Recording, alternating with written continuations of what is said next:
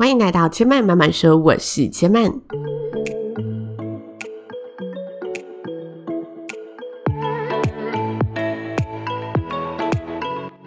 目前频道在 Apple Podcasts、Spotify、KKBox 以及 Google Podcasts 都听得到。喜欢的朋友，欢迎帮千嫚订阅并留言评论，让更多人可以认识千嫚慢慢说喽。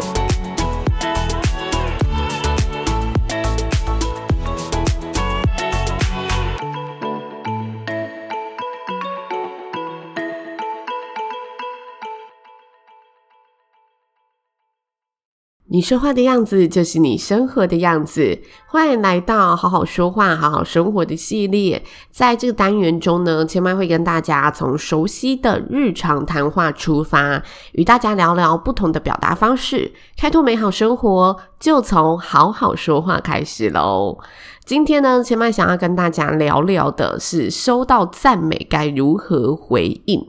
千嫚前面有做过，就是如何赞美他人嘛。那如何赞美呢？我们当的是给予的那一方，但有时候我们是接受赞美的这一方。当我们成为接受赞美的人时，我觉得普遍东方人从小就被教导谦虚是美德。所以呢，当我们在接收别人的夸奖时，我们常常会很本能性的谦虚否认这件事情，就是啊，没有没有，我没有你说的那么厉害啦，或者。是我们会因为不知道如何去接住这一个赞美，不知道如何把它做延伸，所以我们开始谦虚的否认。但其实呢，赞美是一个很好拉近彼此关系的沟通方式，让彼此有进一步交谈的一个沟通技巧。所以今天呢，就想来跟大家聊聊，遇到他人赞美我们时，我们可以如何回应。首先，很重要的一点，我们在回应之前呢，每个人都要开启自己的雷达，去侦测一下这个赞美，它是出于场面化的告诉我，想要有目的性的跟我去做话题的延伸，还是它其实是非常善意的一个关系，他这个赞美真的是希望进一步的了解我，进一步跟我建立这个关系。两个都是建立关系，但是第一个目的性比较强，因为有一些社交场合，大家就是来这里拓展人脉的嘛，所以自然他可能会。嗯，丢出赞美，即使不是他真心的，但他希望借由这个赞美去拉近我们之间的关系，让我们可以有呃打开话匣子，可以有话题性的开端。这时候呢，你的回应，我会建议我们可以在这种社交场合中选择我们想要释放出的讯息。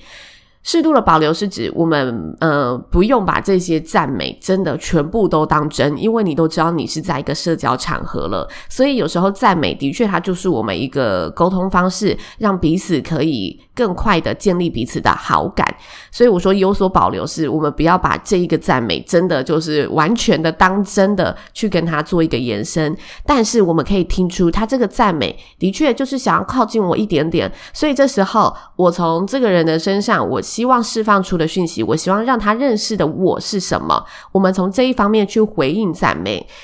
像是呢，有时候我会参加一些创作者的聚会，那聚会的过程，我们会自我介绍我是谁，有什么节目。这时候到了交流时间呢，就会有些人他会想要去呃多认识不同领域的朋友，那他可能就会来到我的身边说：“诶，千嫚，我其实有收听你的慢慢说节目，然后我呃印象很深刻，你有一个好好说话的单元，我觉得这单元做得很好诶，我自己很喜欢，我觉得对大家的生活帮助都很大。”好，他可能给了我这一个系列的赞美，这时候我绝对不会跟他说啊，没有啦，没有没有那么厉害。我会告诉他，谢谢耶。其实我自己也很喜欢这个单元，而且常常也会收到听众跟我分享这个单元的一些收听心得。我自己平时就是主持人，所以对沟通表达都是格外有兴趣的。如果未来有机会啊，节目上有任何要聊沟通表达的主题，也许我们都可以合作哦。因为你知道，你今天来这里就是要认识朋友嘛。然后，当他已经看到你的优势了，他已经说出来了，这时候你就可以顺着他的话去做一个自我介绍，让他也认识你。然后，我们也可以继续的把话题延伸下去，可以跟他聊聊说：“诶，那你的节目是在做什么的？”或者“诶，其实我也有收听你的节目，我觉得某个单元也是非常有创意的。你怎么开始这一个创意发想的？”就你可以进一步的真的去交流你们想要获得的资讯。因为参加这种社交场合啊，或者是在一些工作领域上，大家丢出赞美，就是希望可以互相学习。所以，当我们以一个大方的态度去应对赞美这件事情的时候，对方会感受到，哎，对，我也是可以丢出一些我真的觉得我可以帮助到你的地方，我们就不会过度客套。我觉得这是赞美很容易发生的结果，过度客套。哎，你赞美我，我赞美你，然后就变成一个场面话就结束了。但其实很多时候，赞美延伸下来，我们反而是可以帮助彼此去收获彼此想要获得的一个资讯，或者收获彼此想要获得的学习，去互相做进一步的交流。所以呢，即使你原本知道他可能丢出来的确是因为这个场合他需要讲出这个赞美去，呃，有一个场面话来做对应，但我们的回应不一定把它归类为场面话就结束，而是我们可以把这个场面话转为有效的，可以替我们形象加分的一个好牌，抓住这个机会，不要让那么好的赞美真的就变成了客套的场面话。这是第一点。那第二点，如果呢，我们发现对方，嗯，不是这么目的性的，他好像真的就是想要了解我这个人，他真的是想要交我这个朋友，是一个非常善意的出发点。这时候呢，我们的回应就可以是更多个人真实的情境去做分享，或者我真实的心声去做分享。嗯，我觉得这里应该要举个反差，大家会比较了解我在说什么。像是呢，我回到创作者这个案例好了。曾经就真的有人在聚会当中问过我，为什么我没有开放抖内的金句？然后他的问候和我们整个聊天的过程，你会感受到他真的就是把你当朋友的关系，因为我们都知道创作者非常的辛苦，没有什么收入，都是真的靠热情在维持自己的节目，所以他就问我很纳闷的问，为什么我没有想要去做这一步？我真实的心声是，我知道我做这件事情，并非要从。听众那边赚钱，如果可以的话，我当然希望能赚钱。但我赚钱的对象是品牌商，我赚钱的对象是业主。我希望有机会的话，我可以把好的产品透过节目推广给大家，或者是一些新颖的产品。但我赚的钱就不是从听众那里而来，这是我一直很知道我想要经营的方向，所以我没有去做抖内的开放。